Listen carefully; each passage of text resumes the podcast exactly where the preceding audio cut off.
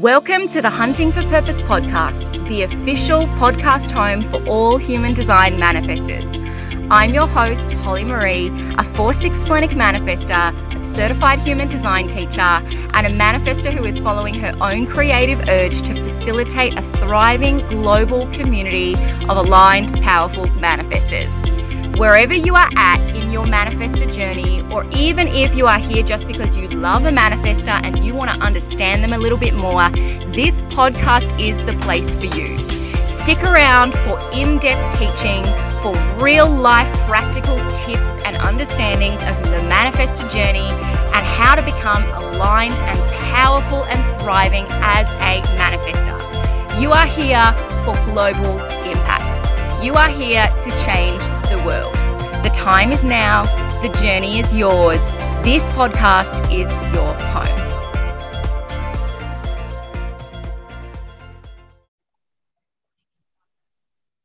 Hello, everybody, and welcome back to another episode of the Hunting for Purpose podcast.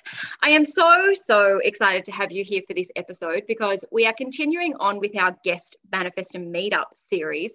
But today we have a super special episode with not just one guest, but with two guests today. We are talking to two 4 1 manifestors, which is, is rare and exceptional in a lot of different ways. Before I get into introducing these two wonderful beings, I just want to give you a very kind of quick overview, like a glossary of why having a 4 1 profile is really significant, because a lot of you might not be aware if you're not super far down the human design rabbit hole. So when we talk about a, a 4-1, we're of course referring to a profile, the two numbers at the beginning of the description of your energy type. And the 4-1 is considered the rarest of all of the profiles because it's often referred to in a number of different ways, but most commonly I've heard it referred to as the bonus life. What we're talking about with the 4 1 profile being a bonus life is that it's the only profile archetype that does not have any karma. There's no karma attached. You might have heard that um, you have a personal karma or a transpersonal or interpersonal karma, right? So you are either working out karma on this personal level in your life or you are working out karma from relationships in your life having a 4-1 profile if you are one of these magical beings that has a 4-1 profile means that you have come here with no karma no agenda there's no energetic pathway to to work out so that's why it's known as the bonus life having a 4-1 profile really is referring to uh, the hexagram. It's kind of deeper details of human design. But in the hexagram, the four and the one together make this balance. So our 4 1 profile people are considered to be traditionally very energetically balanced and they're here without without any karma with nothing to work through they're just here to experience life and experience the opportunities and whatever this incarnation is going to bring them so the 4-1 profile on its own is very rare we don't run into a lot of 4-1 profile people across any of the energy types of course, we know that manifestors are also rare. Manifestors are 9% of the population. So when we discover 4 1 manifestors, we are in a very, very rare type of a rare group. I like to refer to 4 1 manifestors as unicorns because we just do not discover them. We just do not come across them a great deal or too often. And I'm very, very privileged as just a standard old 4 6 manifester over here to have two beautiful 4 1 manifestors here in this manifester community. So, I would love to introduce them to you on this podcast episode today. And we are just going to soak up all of their wisdom about being a 4 1, about the similarities across their journey, and anything else that they would like to share with us. So, introducing to you somebody that you may know from previous episodes, we have Tessa Hayward, who is a business. Wait, did I get this correct? She's a strategy consultant I think that I got that incorrect. I'll ask her again in a minute. And we also have Lena Mackey, who is a feminine embodiment coach. Hello, beautiful manifestors. Welcome. Hello. Thanks for having us, Holly. Tessa, give us your title again. What are you? What's your specific title? I messed up because I gave you a long title, but what are titles anyway? Um, what are they? But I I usually say strategic growth consultant. That's the strategic closest match growth consultant. there we go. We got it. Anybody who's needing a strategic growth consultant, Tessa is your gal. And. Lena, I got absolutely correct, the feminine embodiment coach. So we are on board with that. Now, Tessa is for us, she is on the other side of the world, and Lena is right on my side of the world, but on the opposite side of the country to me. So, still very, very far away. Um, but we have the beautiful joy of two Australian accents and a non Australian accent on today's show. Ladies, I would love you to each introduce yourselves, tell us a little bit about you, and can you give us a little kind of like overview, a little synopsis of, of how you fell into human design or how human design found you in your journey? Lena, would you like to kick us off? Yeah, sure. So, oh, where do I start? I think I discovered human design maybe like it was actually four years ago. And I, when I first ran my chart, I don't know what happened, but I thought I was a manifesting generator. So, and I like lived my life as a manifesting generator for sure. Like, I didn't really take much notice of anything else except the energy type. And I was like, oh, I'm too busy doing other stuff. And then I'd heard people say, oh, human design, like, you don't need to know it.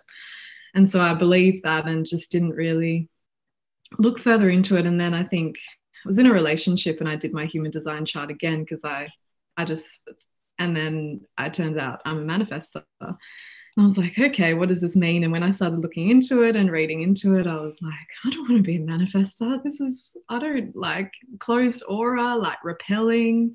Um, it explained a lot, but I was just really not, not interested. And then when I discovered, yeah, this work that you're doing, Holly, um, I started to pay a bit more attention and more people were talking about human design. And I was like, okay, so manifestors are rare. I guess I've always felt a bit different and I liked being a bit unique. So that spoke to me. Um, and yeah, I, the, the journey that was kind of concurrently going on with the feminine embodiment journey as well. And as an emotional manifester, I can see why I was attracted to that work so much because it just helped me regulate my emotions. Like I grew up always thinking I was an empath because I was felt very highly sen- like sensitive all the time and so this yeah feminine embodiment work really helped me to regulate my emotions and um, yeah I guess that's how I came across human design and learning how to be a manifestor. I love it. Tessa, of course, we we heard a bit about your human design journey in the solo episode that you did. But for those people who may not have listened to that episode, can you give us a bit of a rehash about you and you and human design? How did you come together? Yeah.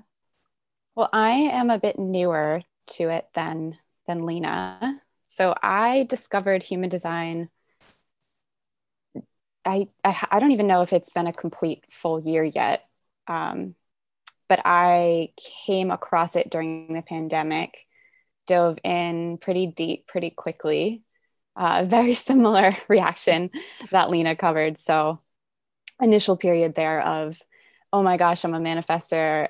I'm not interested in learning more. Lots of resistance to the the closed and repelling words, but um, also similar to Lena, I definitely was more intrigued when I learned how unique um, being a manifester was. And then even more so when I learned how unique being a 4 1 manifester is.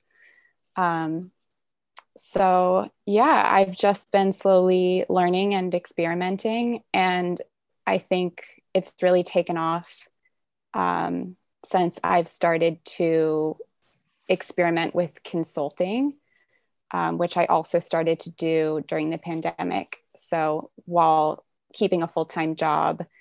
Um, I also started a business and started consulting, and that just went really nicely along with learning human design at the same time. Mm. So, and of course, relationships, obviously.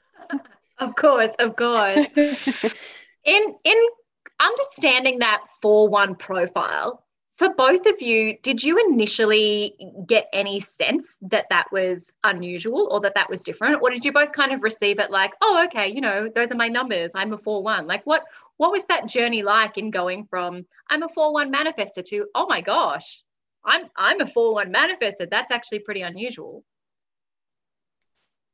Um, you, you know, at first when I saw I was a 4 1, I was like, because I always had this sense that I was meant to be like speaking on stage. And it wasn't from this ego place. Like it's hard to understand, but a lot of, you know, a lot of my thought pattern around that was like, oh, is this ego? You know, and I was just really torn between that. So I found out I was a 4 1, but it, at first I was a bit resistant actually because I was like, oh, so I'm just meant to focus on my my network, and that just felt really limiting. Um, but since I've really been working with that 4-1 profile and in that way, I've retrospectively looked back at my life and just seen how many of the great opportunities in my life really came from the connections that I have. And, you know, the the one, like having that one has been really great. Sorry.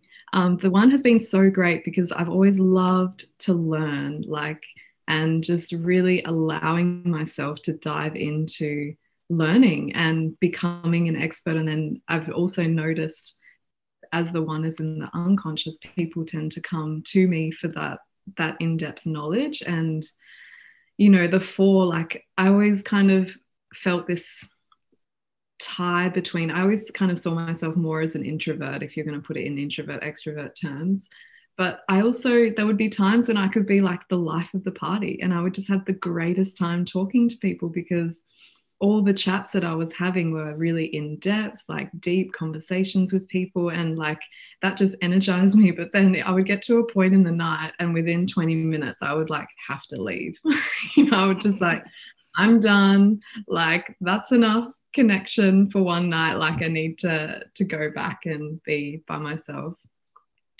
Um, and I felt a bit uncomfortable about the idea of having no karma. I was like, what? Like, so does that mean, no, surely, like, I must have karma, you know? And because I was very in, like, in deep with Tantra and spiritual development and feminine embodiment, it was like we're almost conditioned to look for trauma. And so, or conditioned to look, or there's that whole kind of karma little thread in that world as well. So when I kind of realized I didn't have any karma, it made sense because I always saw other people, they seemed so sure about their purpose and it was so connected to their identity and like their experience. And I just couldn't quite bring what I was good at in those terms. And I think it was because other people have karma and they know why they're here. They know that they're meant to be doing this stuff. Whereas as a 4 1, you just got all this freedom, which can sometimes be a little bit scary as well. Mm, that's amazing. What about you, Tessa? Yeah, she she hit on so many things for me there. Um, yeah, the amount of times I was asked in my life to work on a purpose statement or try and produce one, I, I like that alone it was something i could never do and i could never understand why other people could do it and put action to that so easily and i never could. Um, but as far as figuring out or, or when did i realize it was rare or different i don't i mean that that took a while but before i i realized it was rare i was quite confused by how the profile is defined mm. so like lena it is confusing to hear no karma. Yes. So that was that was hard. Um, but secondly i think what i really was hung up on at first and and tried to get my head around was the idea of a fixed fate.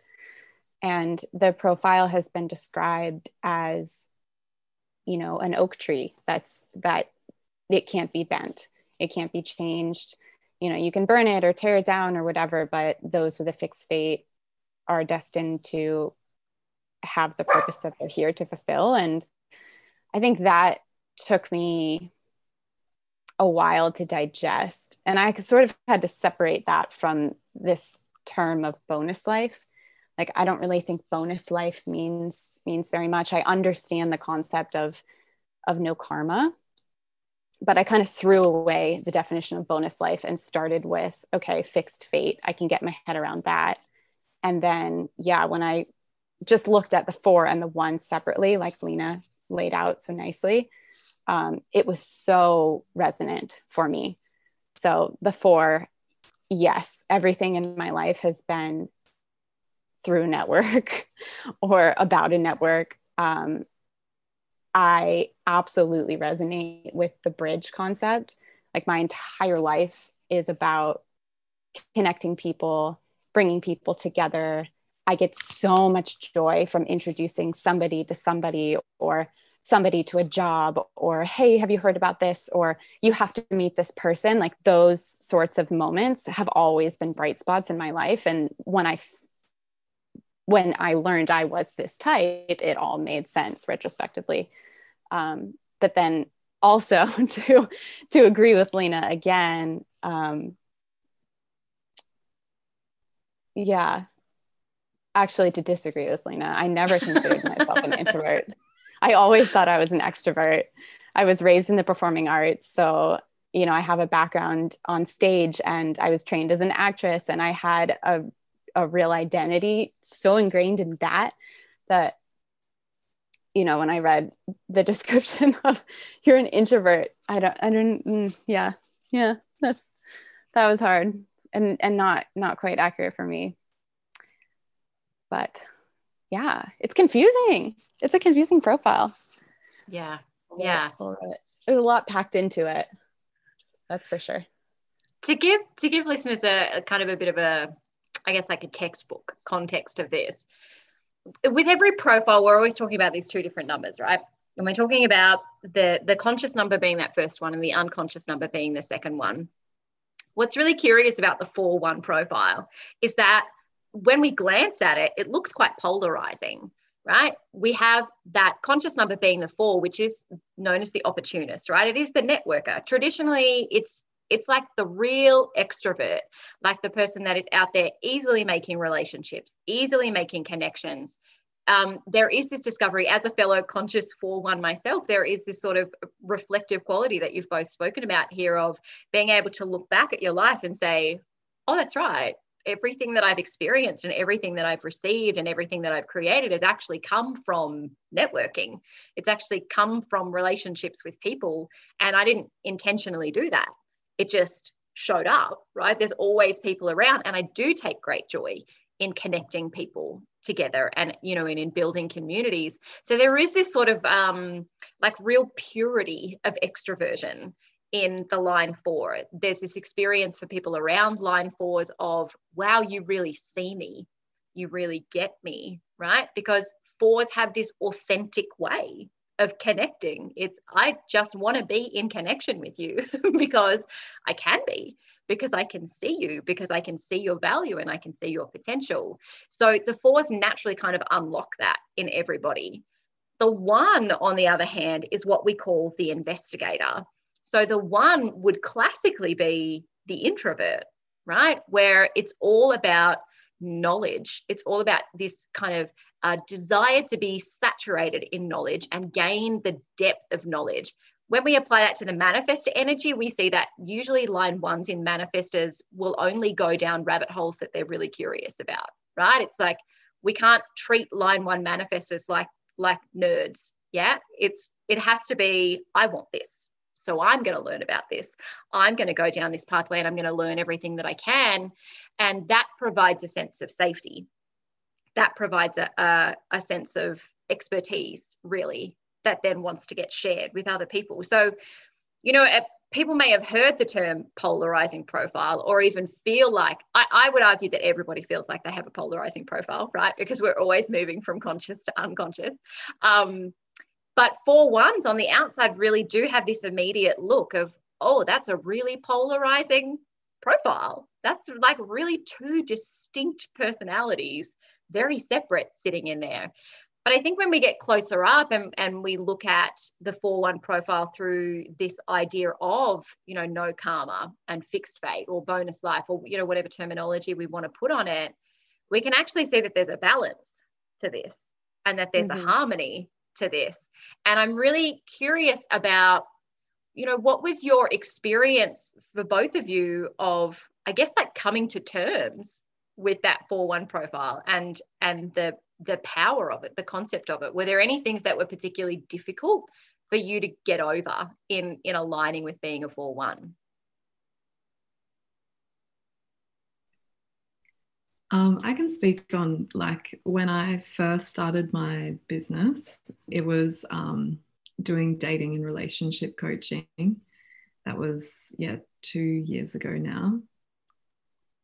And all the marketing strategies um, that I, it was all about increasing your followers, increasing the number of people on your email list, getting in front of as many people. And just by chance, they're going to be magnetized to you because you know, by um, ratio, like, you know, you've got, say, 100 people in your group and 5% of people engage with your content. That's kind of like, that would, they were always the ballpark figures that people would say to me. But it was like, when I look back, most of the clients that I've worked with came through either people who come into contact with my energy in person or through a, um, through my network and so that was really hard to kind of come to terms with because having an online business and finding these in person interactions with people in a coaching capacity quite draining, I was like, well, I don't know what to do now. You know, like I can't just run workshops all the time and then hope that that kind of funnels into my coaching. That would just be so draining. Um, and so yeah so that was a big that was a big thing for me. Um, and coming to terms with having a fixed fate felt really constricting as well. Like the you know and i can but i can see it in my life you know when i talk to other people they're like oh well this person changed my life. And it's not that i haven't been influenced by people but like I always had it's so interesting actually because one of the other some of the other work that I do is around Aboriginal engagement and heritage consulting, which um, yeah, it looks because of all the mining that goes on in Australia, it's kind of working in that space with native title and land rights. Um, that's the easiest way to describe it.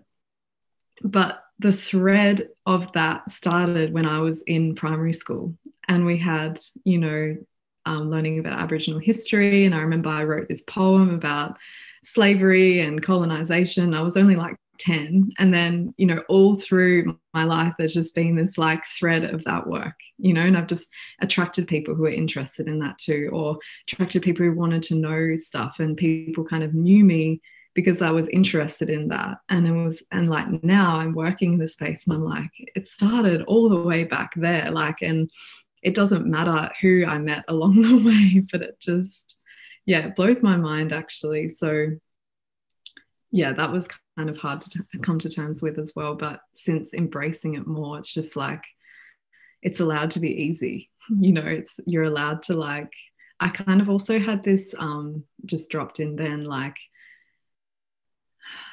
I didn't want, I felt uncomfortable about like using my network to create opportunities for me. I was like, I don't want people to think that I'm using them to get business, you know, like that feels a bit weird. Like it felt easier if someone just came to me because of my energy, you know, and that's what people say. And I guess they do, but I just felt like, yeah, it just felt uncomfortable kind of creating a connection with someone and then on that shadow side just being like oh maybe i'll work with them or you know maybe they'll be able to help me out in this way like it just that didn't feel very good. Yeah for sure. Tessa have you had the same experience around fixed fate? Yeah. Yeah. Well I- i'm just really feeling a strong response to what lena just said yeah go for about, it. about um just about you pointing out that you never felt like you wanted to owe anyone anything. That has been such a big thread for me that I've had to look at and and learning this profile has helped me do that. Um, but same same as you, um, you know, I I think that I put more stock in all of my relationships than the average person might. Um, it took mm, yeah. Just what you just said about that is really big um, learning, but as a mm, just gonna pause there for a moment. Just gonna just gonna collect, process that through. I think you know to to provide some contrast okay. on that too, as as a fellow conscious four, but as a four six, I don't experience any of that shadow in utilizing my network you know for for my my own growth for their growth for the collective good for anything um, i've always had a very uh, i guess like a very happy place of ownership over that that you know my experience has been as as a pretty outright extrovert i'm like extroversion line extroversion line i'm just every test in my life i always came up as a straight out extrovert and uh, to me, that experience has always been well, if people are going to come into my network and if people are going to come into my space and if people want to be in connection with me, then I'm going to leverage that. I'm going to use that. And I'm, I'm not going to have any shame about doing it. I'm actually going to treat it as an asset and I'm going to treat it as a skill. So it's really curious for me to listen to other like four lines, but but on a different profile archetype, sharing a completely different experience of of the way of utilizing that and um, you know i wonder how much of that comes from the pull of the the one line or how much of it comes from just just that experience of being the four one right are you feeling like you don't want to owe people anything because you're here to have this sort of free experience where where you're not entangled with other people and you're not entangled with all of these contracts I'm really curious about your thoughts on that. Like, where does that come from? Why did you experience that? Yeah. Also, I think it's really interesting too that we, this archetype is called, you know, we're the friendliest people, supposedly, which is kind of a huge contrast to what you first understand about being a manifester so, but to your point, Holly, yeah, like the people in your network, the people who are in your life, they're the ones who have willingly jumped on your train and they want to be there and they want to be there for you.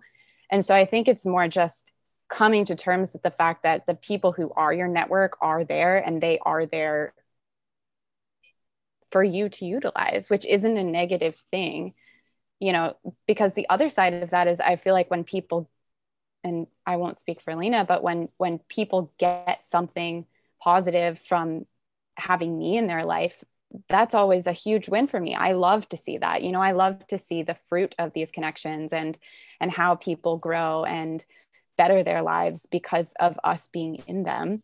But I think it yeah, it's it's it's just getting used to being able to accept that people who are here are here for a reason and like we we can use them in that way. And it's not using them. It's it's just that's how we're built.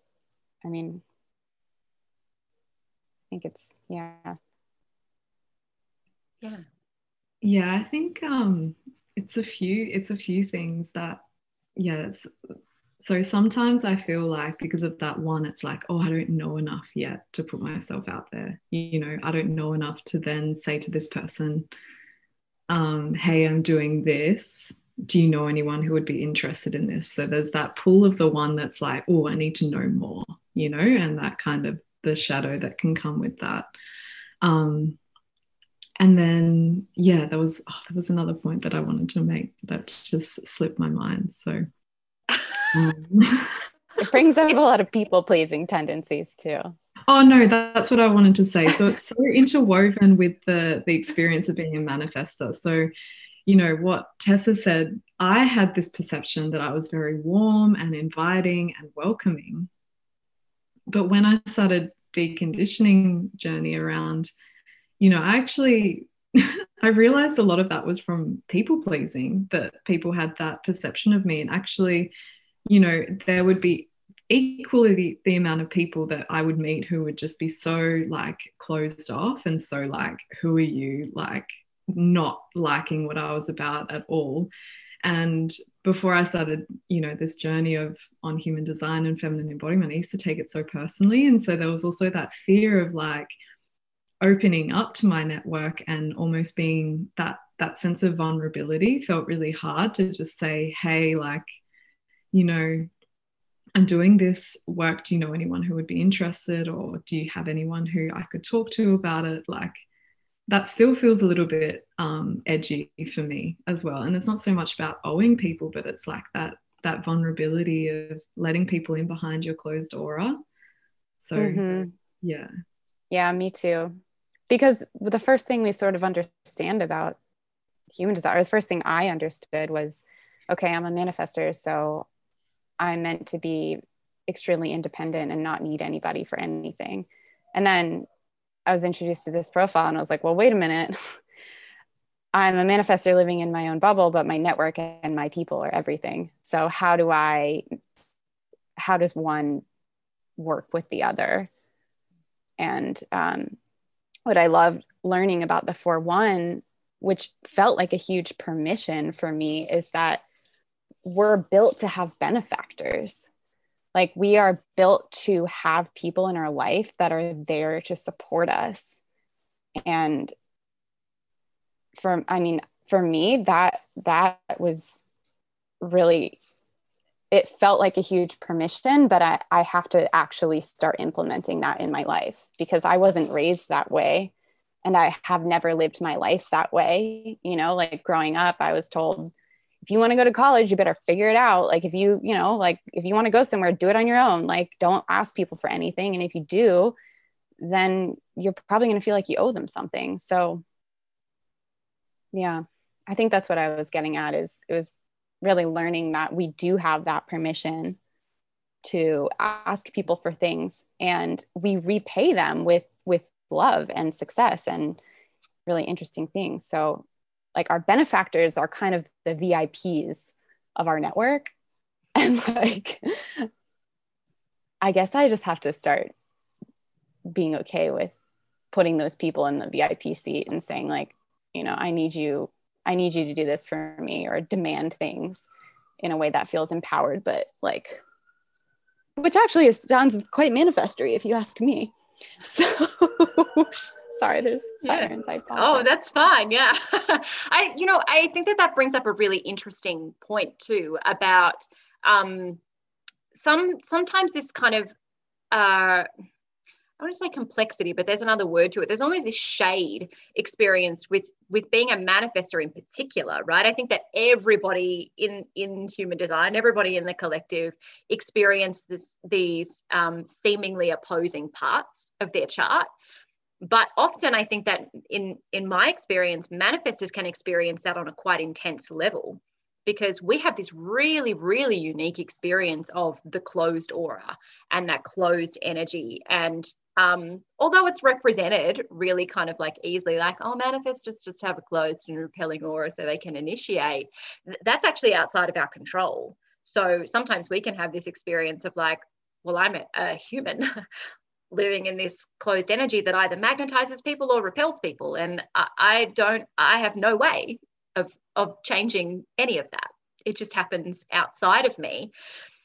But i think that it for us particularly if we have like a four five or a six in our profile we have this desire for engagement with people. We actually want to be right in engagement and in connection and and utilizing these really important experiences with people, but that can feel like direct opposition to our manifestor energy, right? So I know that in my experience, you know, even it, I've come a lot more to terms with it now, but even looking at a couple of the key areas in my chart, like, um, you know, I'm a four six manifester. I'm a very extroverted, very engaged, very responsive manifester, but I don't have unlimited potential to respond because I'm not sacral. I'm not a generator. I'm not an MG. And so sometimes I can cross that threshold without even knowing that I've done it. And then I'm just angry at having to respond to people all of the time.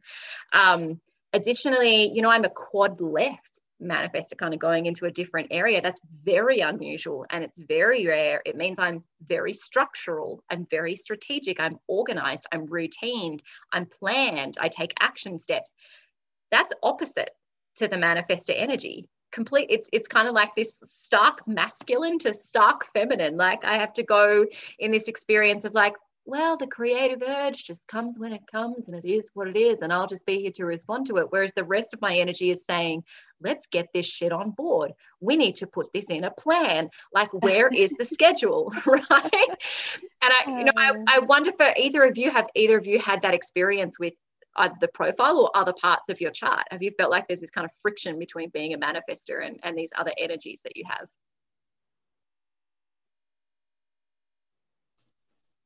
I mean, they call the four ones also called the hermaphrodite. Lena, I don't know if you've heard that term, but I've I've never heard, heard that, but that's as, so good.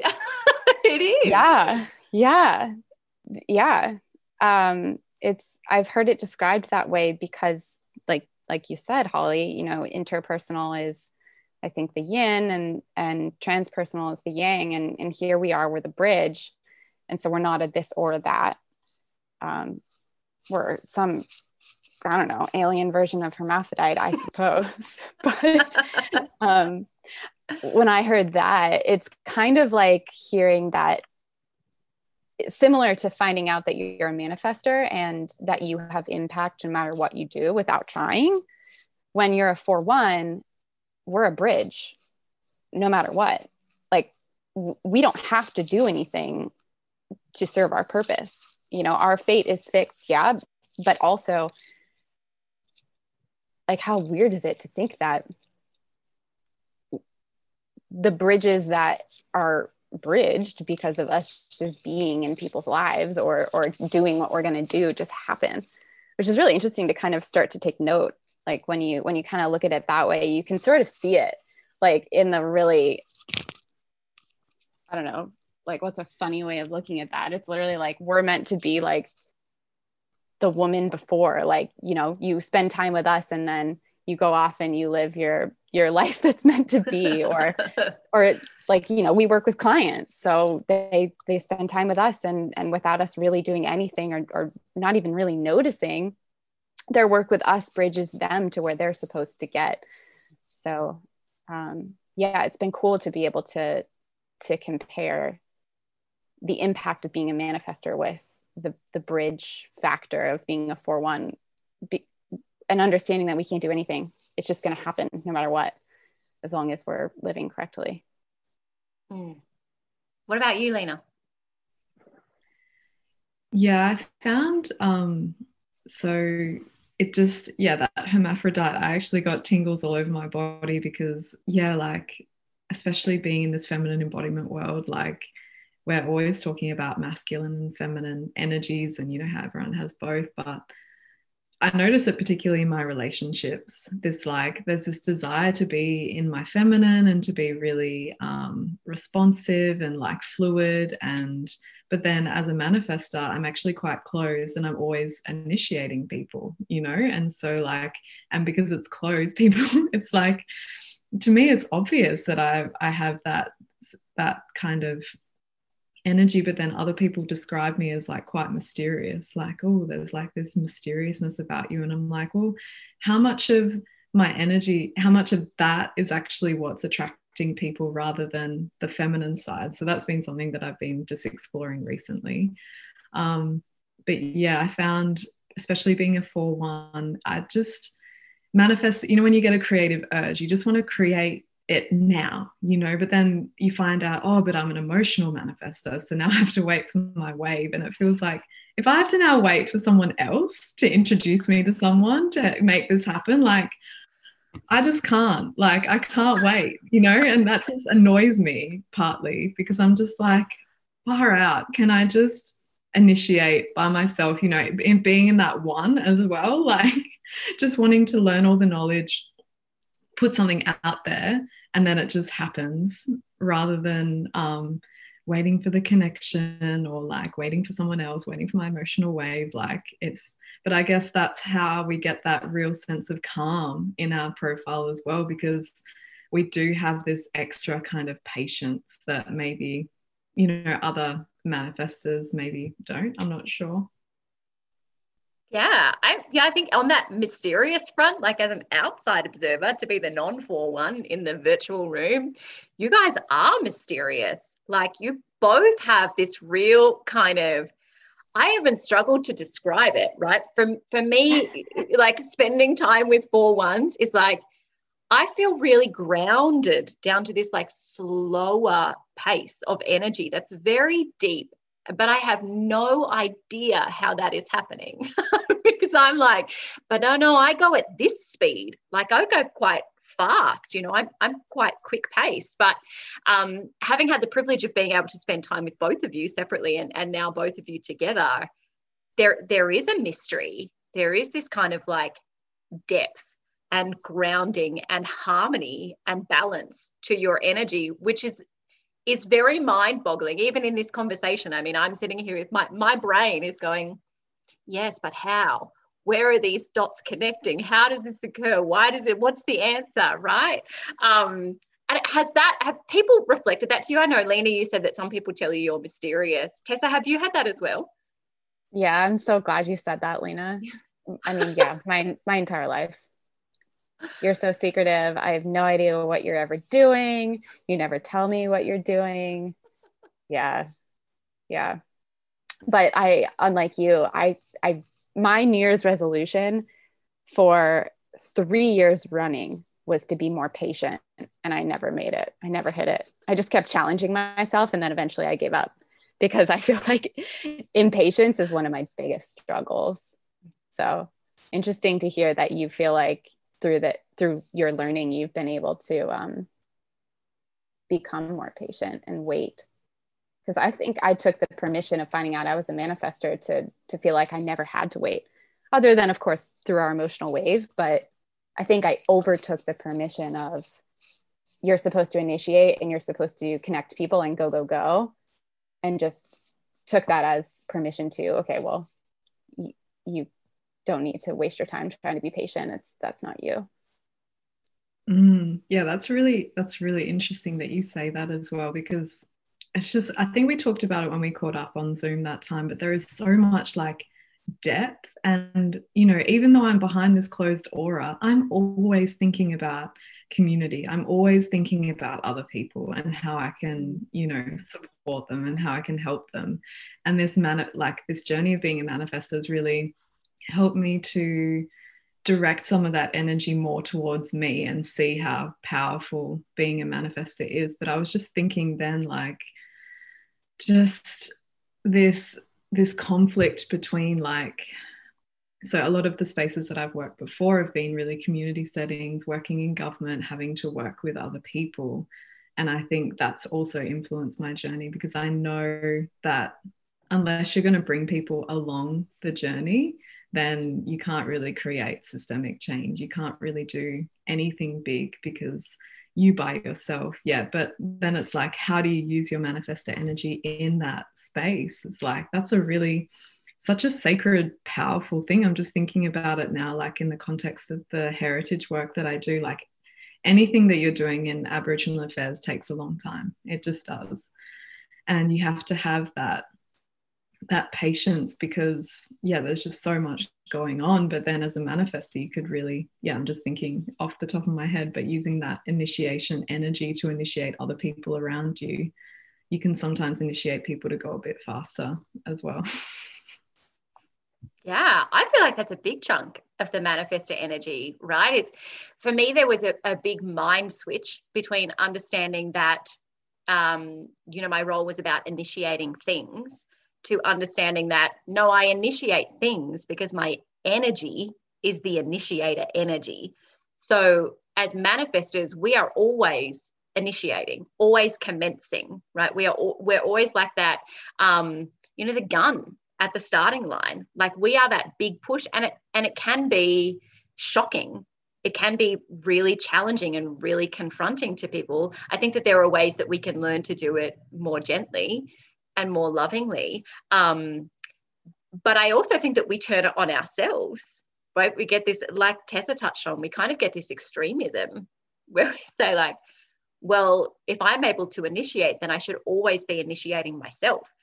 Finding, you know, a community of manifestors has been the greatest experience of seeing these huge volumes of people who are so committed to self awareness and so committed to self growth because we are always like, mm, well, there's something there. I've got, I've got to initiate that. And I've, I've got to get into this and, and what's going on. We can't, I think we get into this propensity where we don't, um, we, we no longer sit still, right?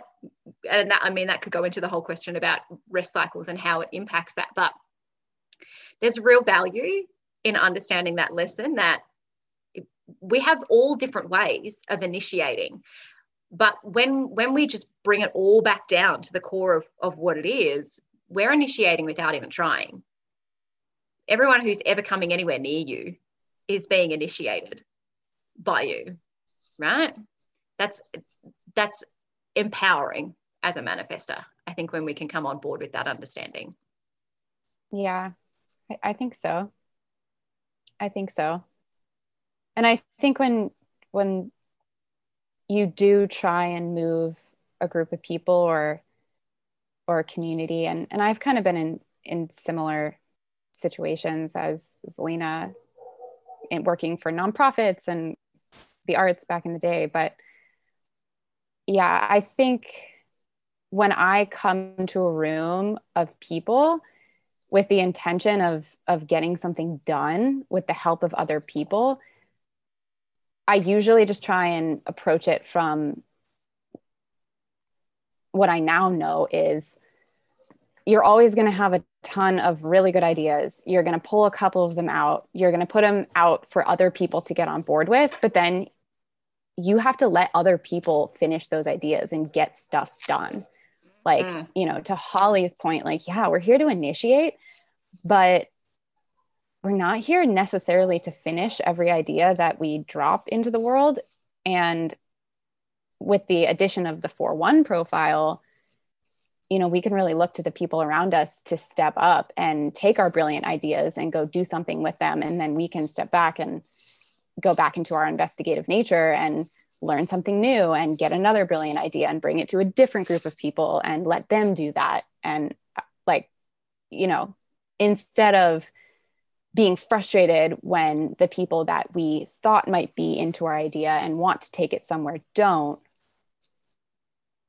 at least i i think am, am starting to learn to reframe like the right people will come along to take the right idea at the right time and i don't have to worry about making sure it's perfect mm. i don't know mm. if that resonates yeah yeah yeah absolutely i totally agree that um we always have a sense, I think, of wanting to initiate and, and create these things on a big scope. Yeah.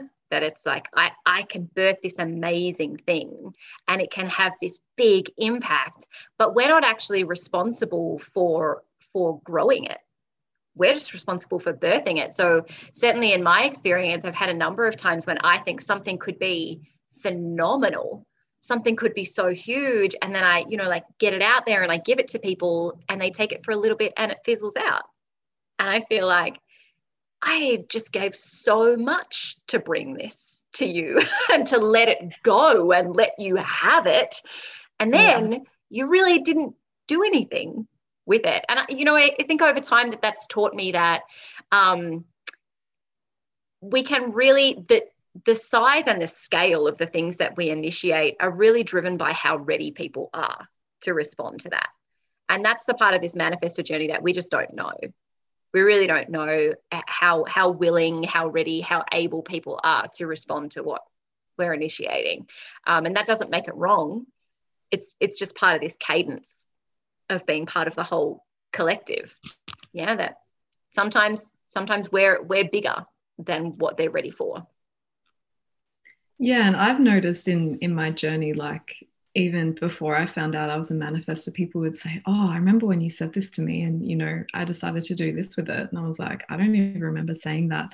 and sometimes it's like people, and other times it's like, "Oh, I still remember that thing you said to me three years ago when we were at that cafe," and I was like, "What?" thing and they were like yeah that had a huge impact on my life so looking back on moments like that has been really interesting like just on a side note really small like ways that we can initiate people are just it's really fun it's really mm-hmm. fun to, to see that Yeah, for sure, for sure.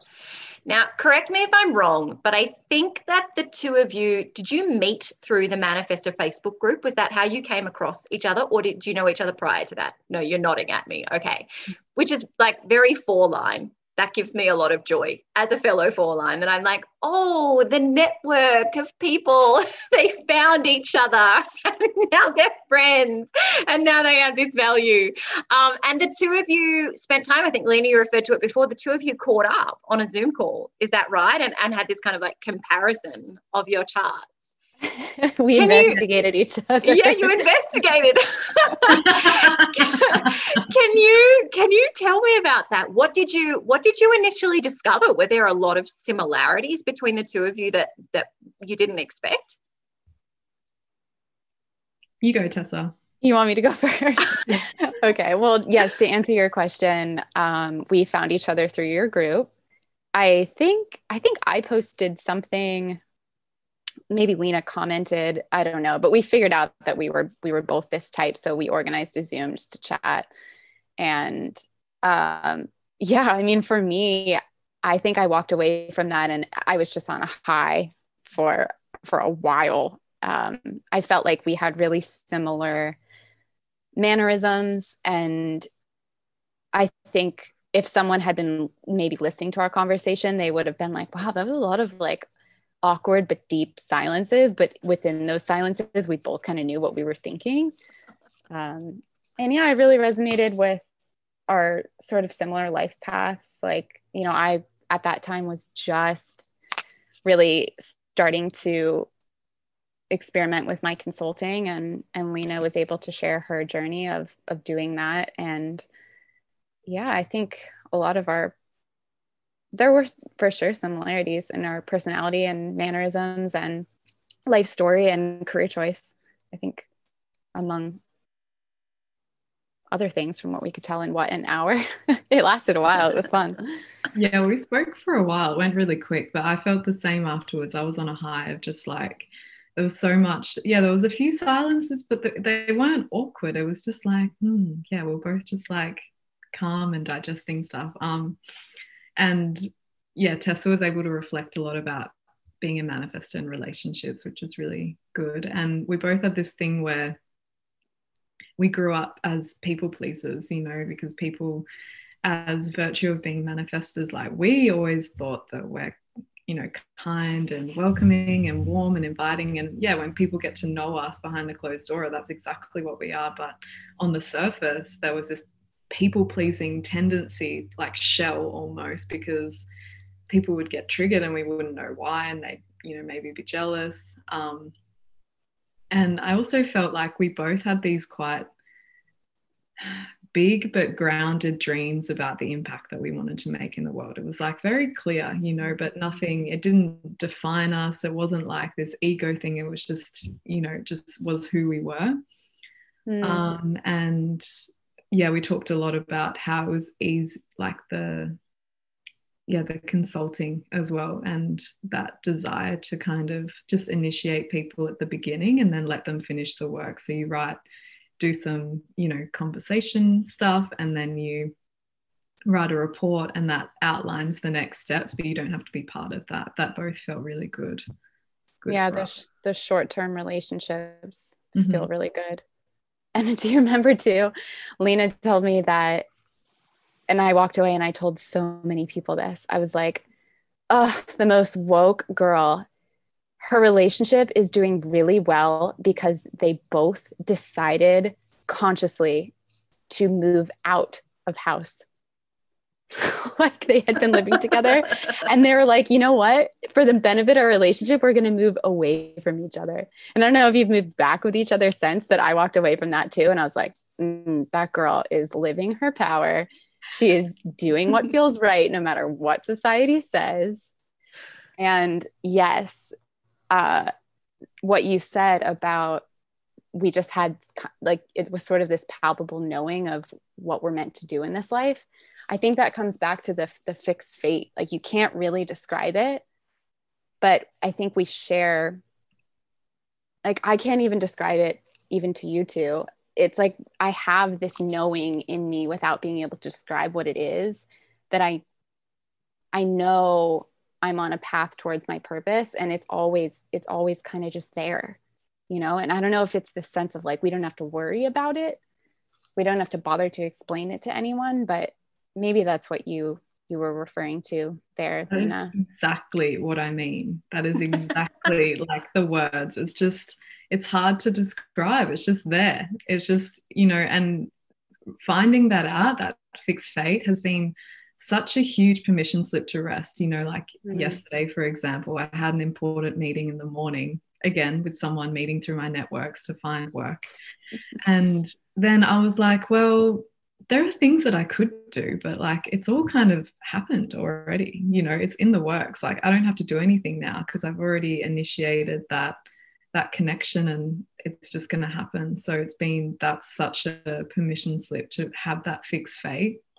Yeah. but on the other side it can seem like you know because we're so conditioned to have to like work hard and stuff like that you know we can get caught in that little rabbit hole as well. So yeah the word knowings was always something that i used throughout my life before i even knew what that meant like and and i i had people my whole life tell me or reflect back to me that I have I come across I have might have psychic abilities, whatever. You know, I've I've worked with mediums before that have told me you're very intuitive, you may want to look into psychic abilities, etc. But I think what that is, I think what people pick up on is we do have those those inner knowings. And I think we're just very confident about them. And that that confidence, I mean, I think it resonates from me for sure. Like people can pick up on that. Like I just, I know certain things about my life with such certainty that I, I can't explain. And I don't know if, I mean, maybe that is some level of, of psychic ability. Um, but I've heard it described as, as that in my life. I don't, has anyone ever told you that? Have you ever, have you ever been told that you're um, psychic, Lena? yeah, I've been told that I'm psychic, but I don't know. I it, that word doesn't really resonate with me person. Me neither. And, and having a closed head. Well, anyway, it doesn't really resonate. But that whole knowing, like sometimes I'll get this intuitive hit and I'll just be like, that person needs to know this person you know and mm-hmm, like, oh mm-hmm. i can i can sense that there's this thing that wants to be created you know mm-hmm. and maybe that's my initiation energy that is like I might be talking with someone and I get this urge to tell them, hey, have you thought about creating this workshop or have you thought about doing this before? I don't know. I need to go back and just see if people actually did take that on board. But then, yeah, it's that whole not being attached to whether they do or don't. Yeah. I send a lot of follow up links to almost every conversation I have of, okay, this is the person I told you to reach out to, and, and this is the company you need to look up and read this article and meet this person. Like, I can't think of an important conversation in my life that didn't have, even with you, like I think after we got off the phone, I was like, oh, she needs to meet this person. And you know, when I'm in Australia, I'm gonna introduce her to this person. And, like, like it just it goes automatically. It just happens. Yeah. You know? It almost feels to me like that inner knowing that you're both speaking about has this connection to that bridging capacity that 4-1 profiles have. Like you really are taking people and things and energies from this this one place to another place. And you have to know where you're walking at, at least blindly right? At least intuitively. Um, and and perhaps there is no real label for that. Mm. you know perhaps like psychic i guess maybe is the closest contemporary label that we've got for that. Um, and sometimes we like socially we struggle with the things that we don't know how to label just gets like too overwhelming and too yeah. mysterious. But I, I love it. I find it really intriguing and really curious to listen to you both speak about that. Yeah. Yeah. For the intuitive hit sounds right. Yeah, yeah. Let's let's be loose with it, right? It's just it's a ping. It's a thing. It's just a mm. knowing. In terms of in terms of the fixed fate, have either of you ever felt like that that has created conflict with the manifester energy in you. You know like this sense as a manifester that we always want to be outside the box. We're always like life is a great mystery. I don't know where i'm going. I don't know what is coming through me next. I don't know where i could end up. That on the surface seems like it's really opposing to the fixed fate. Have either of you felt a struggle between those two things or is or is there actually like a sense of grounding and comfort in that fixed fate I can go. I have felt a lot of conflict even recently with that because um, working, you know, before I started my business, I was working for government and it was like there was elements of that that I was really passionate about and really interested in like systemic change and systems theory and looking at things from that like theoretical investigator level, like getting down into the details and stuff. But then I was like, I don't want to work for someone and working in that bureaucratic system was really like just not in alignment with being a manifestor. And so, but I didn't, you know, and so I thought, well, coaching seems fun and it seems like, you know, easeful and blah, blah, blah, and all that stuff. And like, you know, and I've done that for a while and I'm starting to feel like that might eventually just transition into more consulting stuff. And it's not that I don't like coaching and seeing the transformation, but it's just not in full alignment. And so I've felt this struggle uh, between that fixed fate because it's like, oh, here it is again. This stuff with Aboriginal affairs and heritage is coming up again. Like there's clearly something here, but I'm like, feel this really strong desire to also have a business that is like very um, feminine and also like flowing and, you know, bringing a lot of those spiritual aspects into it as well not just separating you know my spiritual practice from my business but having them really closely interwoven. And i haven't seen that before but i'm like okay well i'm here to do unusual things. So maybe they'll merge in the middle somewhere. Um, so i have felt that conflict between the fixed fate because even though but it's funny now that you mentioned like when i tune into it it does feel really grounding it does feel really like whew, like that just feels true. But then there's this head conflict that is like, oh, but this is how you do business, like, you know, in the 21st century, blah, blah, blah. Like, that's kind of old school ways. So, yeah, that's it resonated when you said that for sure. What about you, yeah. Tessa? Yeah, I definitely feel I feel that conflict, but I know it's just it's just my conditioning and it's it's kind of what I was talking about in the very beginning of this idea of purpose and purpose statement and what we're supposed to do in life to reach our purpose and create it. And like the conflict for me was okay, I'm a manifestor, so I'm in charge of my own life and I have to initiate what I want. But I have this supposedly fixed path. So immediately that was you know, uh, well, what does that does that mean that no matter what I do, I'm going to end up in the same place no matter what? Well, then what's what's the point? Like then I don't have to do anything. Like what's the point of trying to figure out what I'm supposed to do in life or what makes me happy or or whatever. But um you know, someone reminded me today of wise projector Shocker. we need um, them. gotta love them. Lena and I also share the benefit of wise projectors in our life.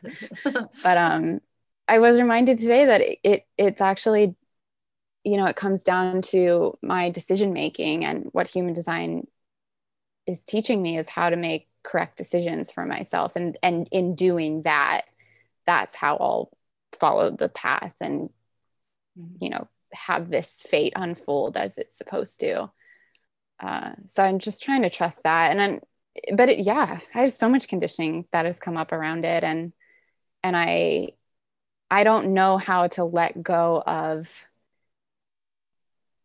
feeling like i have to control my life especially being a manifestor.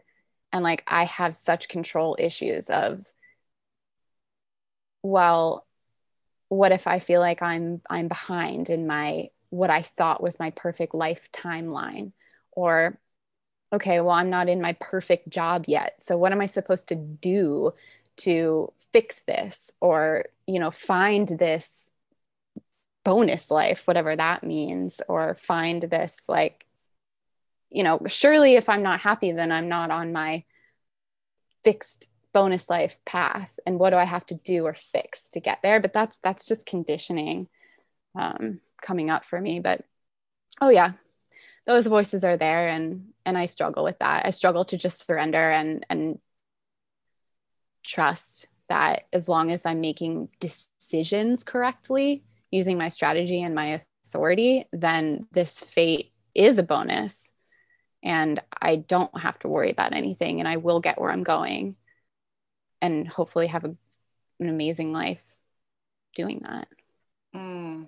I love, I love, I love that you mention authority in there as well. And and that's probably one of the most frequent questions that I, I get from manifestors is this sense of, you know, well, I'm here to do big things. And, I, and that's very magnetic. Kind of we all have this pull. It's this current that drives us that says like, but I came here for something and it's it's big and I don't want it to be small. And even though that terrifies me, you know, I don't want to be mediocre and I don't want to be small and I don't want to miss out, right, on whatever this mm-hmm. grand thing is that I came here to do.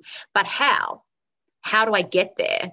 How do I how do I make sure that that that manifests? And do I just need to say it out loud? And you know, we ask all of these questions like, what if I try this? And what if I try that? And what if I try this? And my answer is always, well, how how are you going with your inner authority?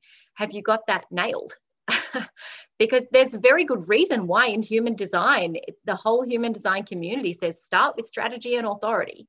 Start with strategy and authority. Hey, have you started with strategy and authority? Because if you haven't really learned to utilize, strategically utilize the energy that you've got, you know, for manifestors, really our strategy is initiating, our, our technique is informing, and that really helps us to initiate.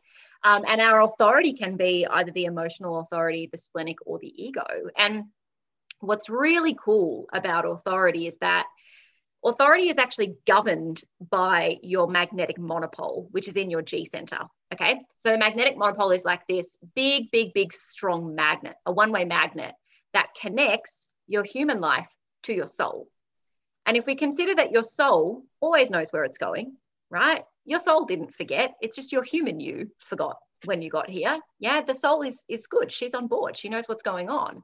So we need this magnetic monopole connection back to our soul to say, yeah, this step, that's the right direction. And if you go this step, that's the right direction. And so when our inner authorities are making these decisions, it's actually because our magnetic monopole is in conversation with our soul and it's saying, yes, this is the right way to get where we are meant to be going, or no, that's not the right direction. So, quite literally, anytime you are making a decision with your inner authority, you are operating in alignment. Every single decision from your inner authority is moving you towards the direction of fulfillment, whether it's a yes or it's a no. And it is this kind of cumulative effect of okay, well, if I make this decision and it's a yes, and I move in this direction, and then next time I do the same, and next time I do the same, and next time I do the same, and we kind of can wake up in these experiences of, oh my gosh, like I've, I'm, I'm actually doing it. Like I'm, I'm, I'm actually here. And you know, even before this call, it was so beautiful, Tessa, that you said like, I want your life, Holly. Like, give me your life. You know, in my own version, but give it to me. And that's so wild for me to hear because all I've been doing for like two years in the human design journey is just make the next right step. Right As a splenic authority, I'm always like, well, what did the spleen say?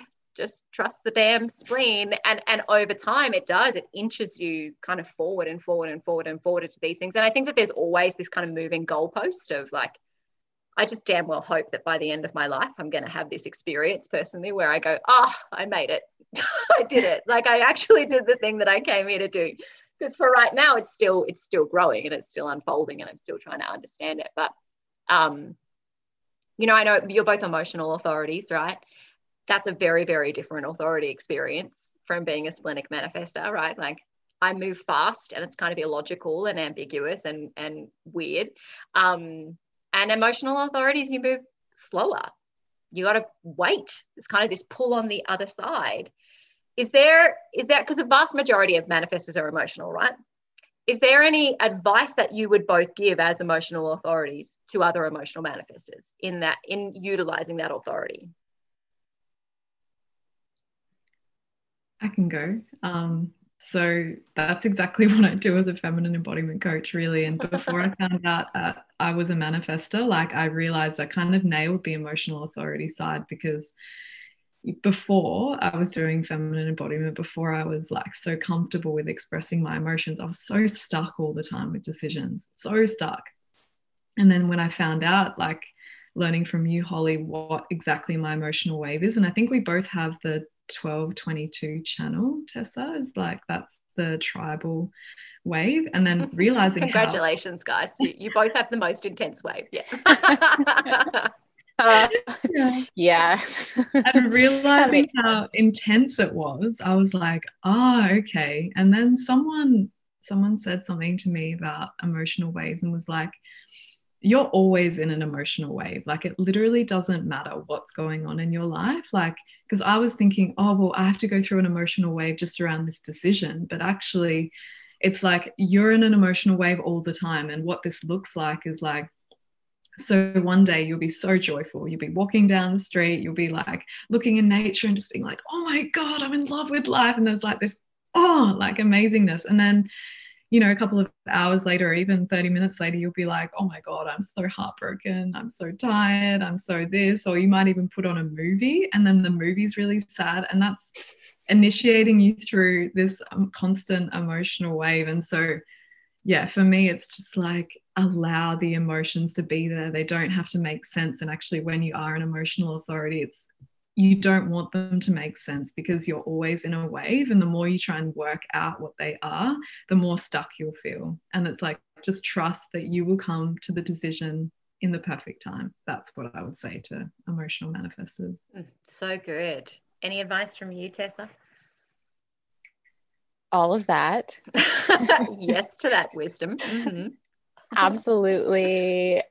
There is no truth in the now for us uh, but yeah, that that 2212 is is really really cool. Um, it's a direct line between the emotional center and, and the throat, and so as as crazy and intense as our wave is, having that channel allows us to use that to create and and bring life, especially to art and you know emotional like they say that's the channel of poets and and artists and and painters and that makes a ton of sense. Um, it's also it it i've been told that it, it it also has a propensity to leave us in states of melancholy that are meant to end with beautiful things being produced and i definitely resonate with that. But i think my biggest advice about being an emotional. Oh boy. Um, I mean, there is no truth in the now. But my biggest advice would have to be to just start using emotional words. In my life, I never did. I still am not very good at it.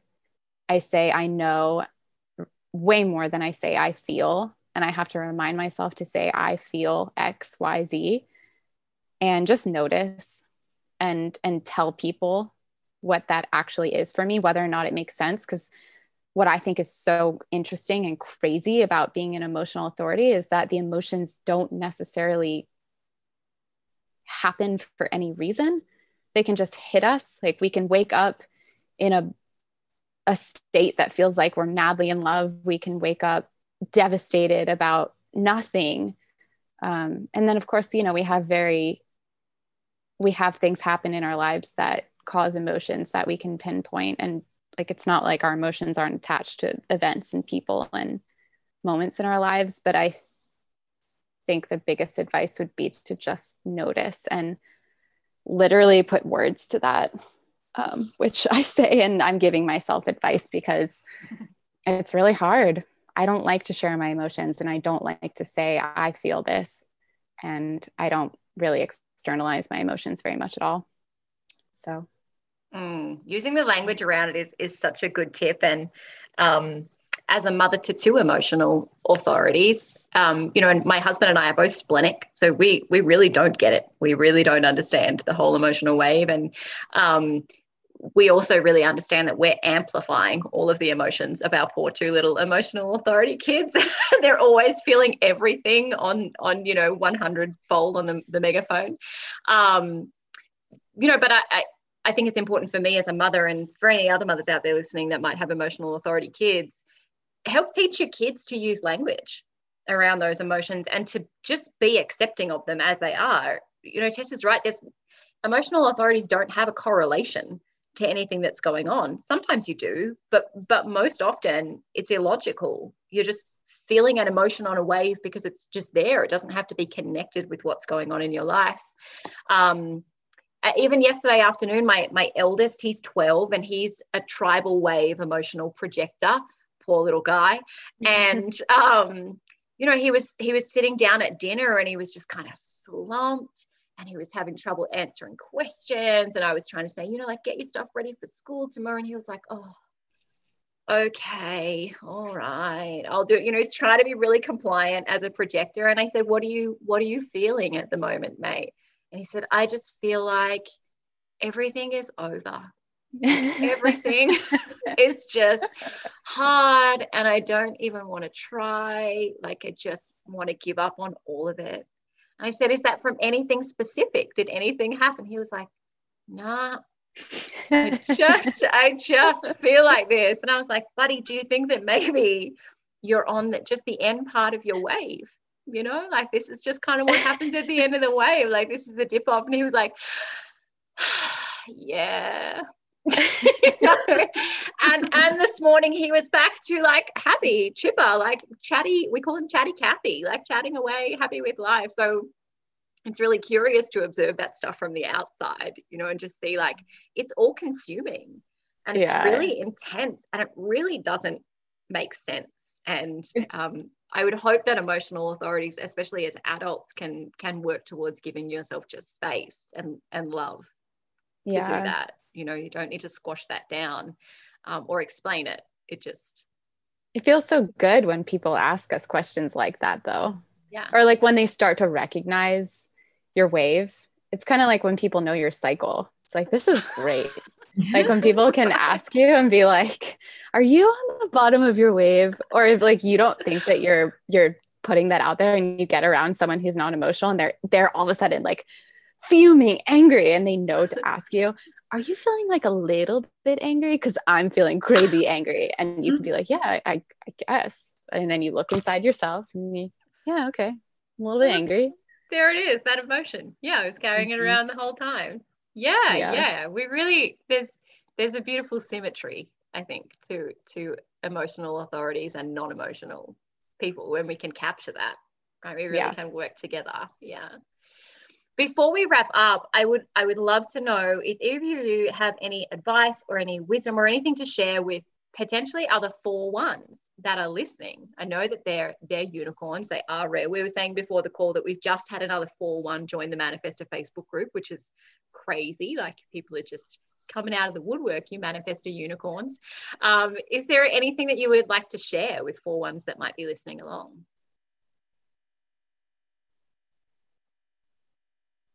You go first, Lena. um, okay, so the biggest thing as a 4 1 specifically, use your network.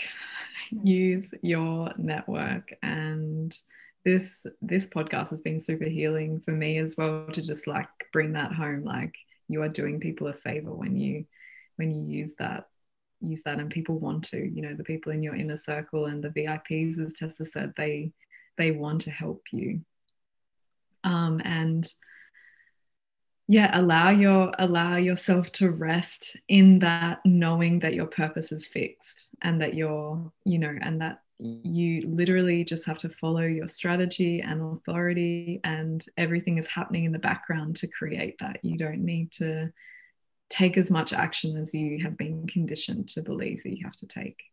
Mm. so good.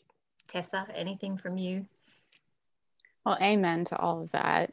Totally agree. It's beautiful advice.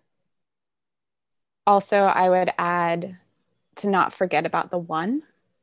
It's really easy for us to, or for me, for me then the networking the connections the the community the hum- human part is very easy pretty easy for me to keep in action but i i do have to remind myself to going in and investigating and spending time building knowledge and becoming an expert on the things that I love and that I'm actually really passionate about and that I'm not pretending to be passionate about or that I'm not told that I need to become knowledgeable about. So I would add that, add the one. And then, yeah, I mean, love connecting people and seeing what comes of the connections you can make and building your network and also keeping your network tight and not feeling bad about cutting people out of it when they're no longer serving you or when your relationship is exhausted. And pay attention to your people pleasing for sure. Yeah good advice for all manifestors right? yeah. like let's all heal that now shall we i think uh, it's time that we stop people pleasing as manifestors yes yes, yes. Big, one, big one for all of us I have so enjoyed just really like floating in the 4 1 energy for the last hour, just relishing this kind of like slower, calmer, deeper pace. So thank you just for spending time with me and giving me that experience. Uh, I'll take this with me for the rest of the day. Thank you, ladies. Um, could you take a moment to share with people where they might be able to connect with you, anything that you're doing currently in your businesses or your work that that people might want to be part of? Tessa, do you want to kick us off? Sure best place to find me is Instagram. So I'm at Tess Hayward. And yeah, I work one on one with clients generally in the wellness and spiritual space, building their brands or helping them define new program offerings, uh, things like that. And I also make trash cans out of ocean plastic on the side. So you can check that out too. So manifest oh, and I also you... do this completely different weird thing. Yep, yep. Join me in that journey too. I love it. That's great. what about you, Lena? Yeah, you can find me on Instagram as well at underscore Lena Mackey, L E N A M A C K E Y underscore. Um, and yeah, I'm I've always got spots available for for coaching, and I'm really um, actually calling in some clients for feminine embodiment and ethical business coaching, um, supporting you to like really get the foundations of your business um, ethical. So there's a free masterclass available on my website where I go into what that actually is if you're curious about that. Yeah. Super cool. I will link all of that below, of course, in the show notes so people can get in touch with you guys and follow along thank you so much to both of you for joining me here. This has this has truly been a privilege to just hang out with a couple of unicorns and um, really soak in everything that you have to say. Um, it's been an honor so thank you so much for joining us for this podcast episode. It's been so fun. Thanks holly. Yeah it's been awesome. Thanks for having us. Bye twin. Bye twin Thank you so much for listening to this episode of the Hunting for Purpose podcast. I hope that my words, my sharing, and the spiritual wisdom that came through today's episode have a magnificently transforming impact on your life. If you love this episode, I would be so humbly and truly grateful if you would share it on your social media. You can tag me on Instagram or Facebook at the Holly Marie. And also, please consider taking a moment to leave a review right here on iTunes so that this information, this podcast, and this spiritual transformation can be spread to even more people. Again, I cannot wait to see you for the next episode of Hunting for Purpose.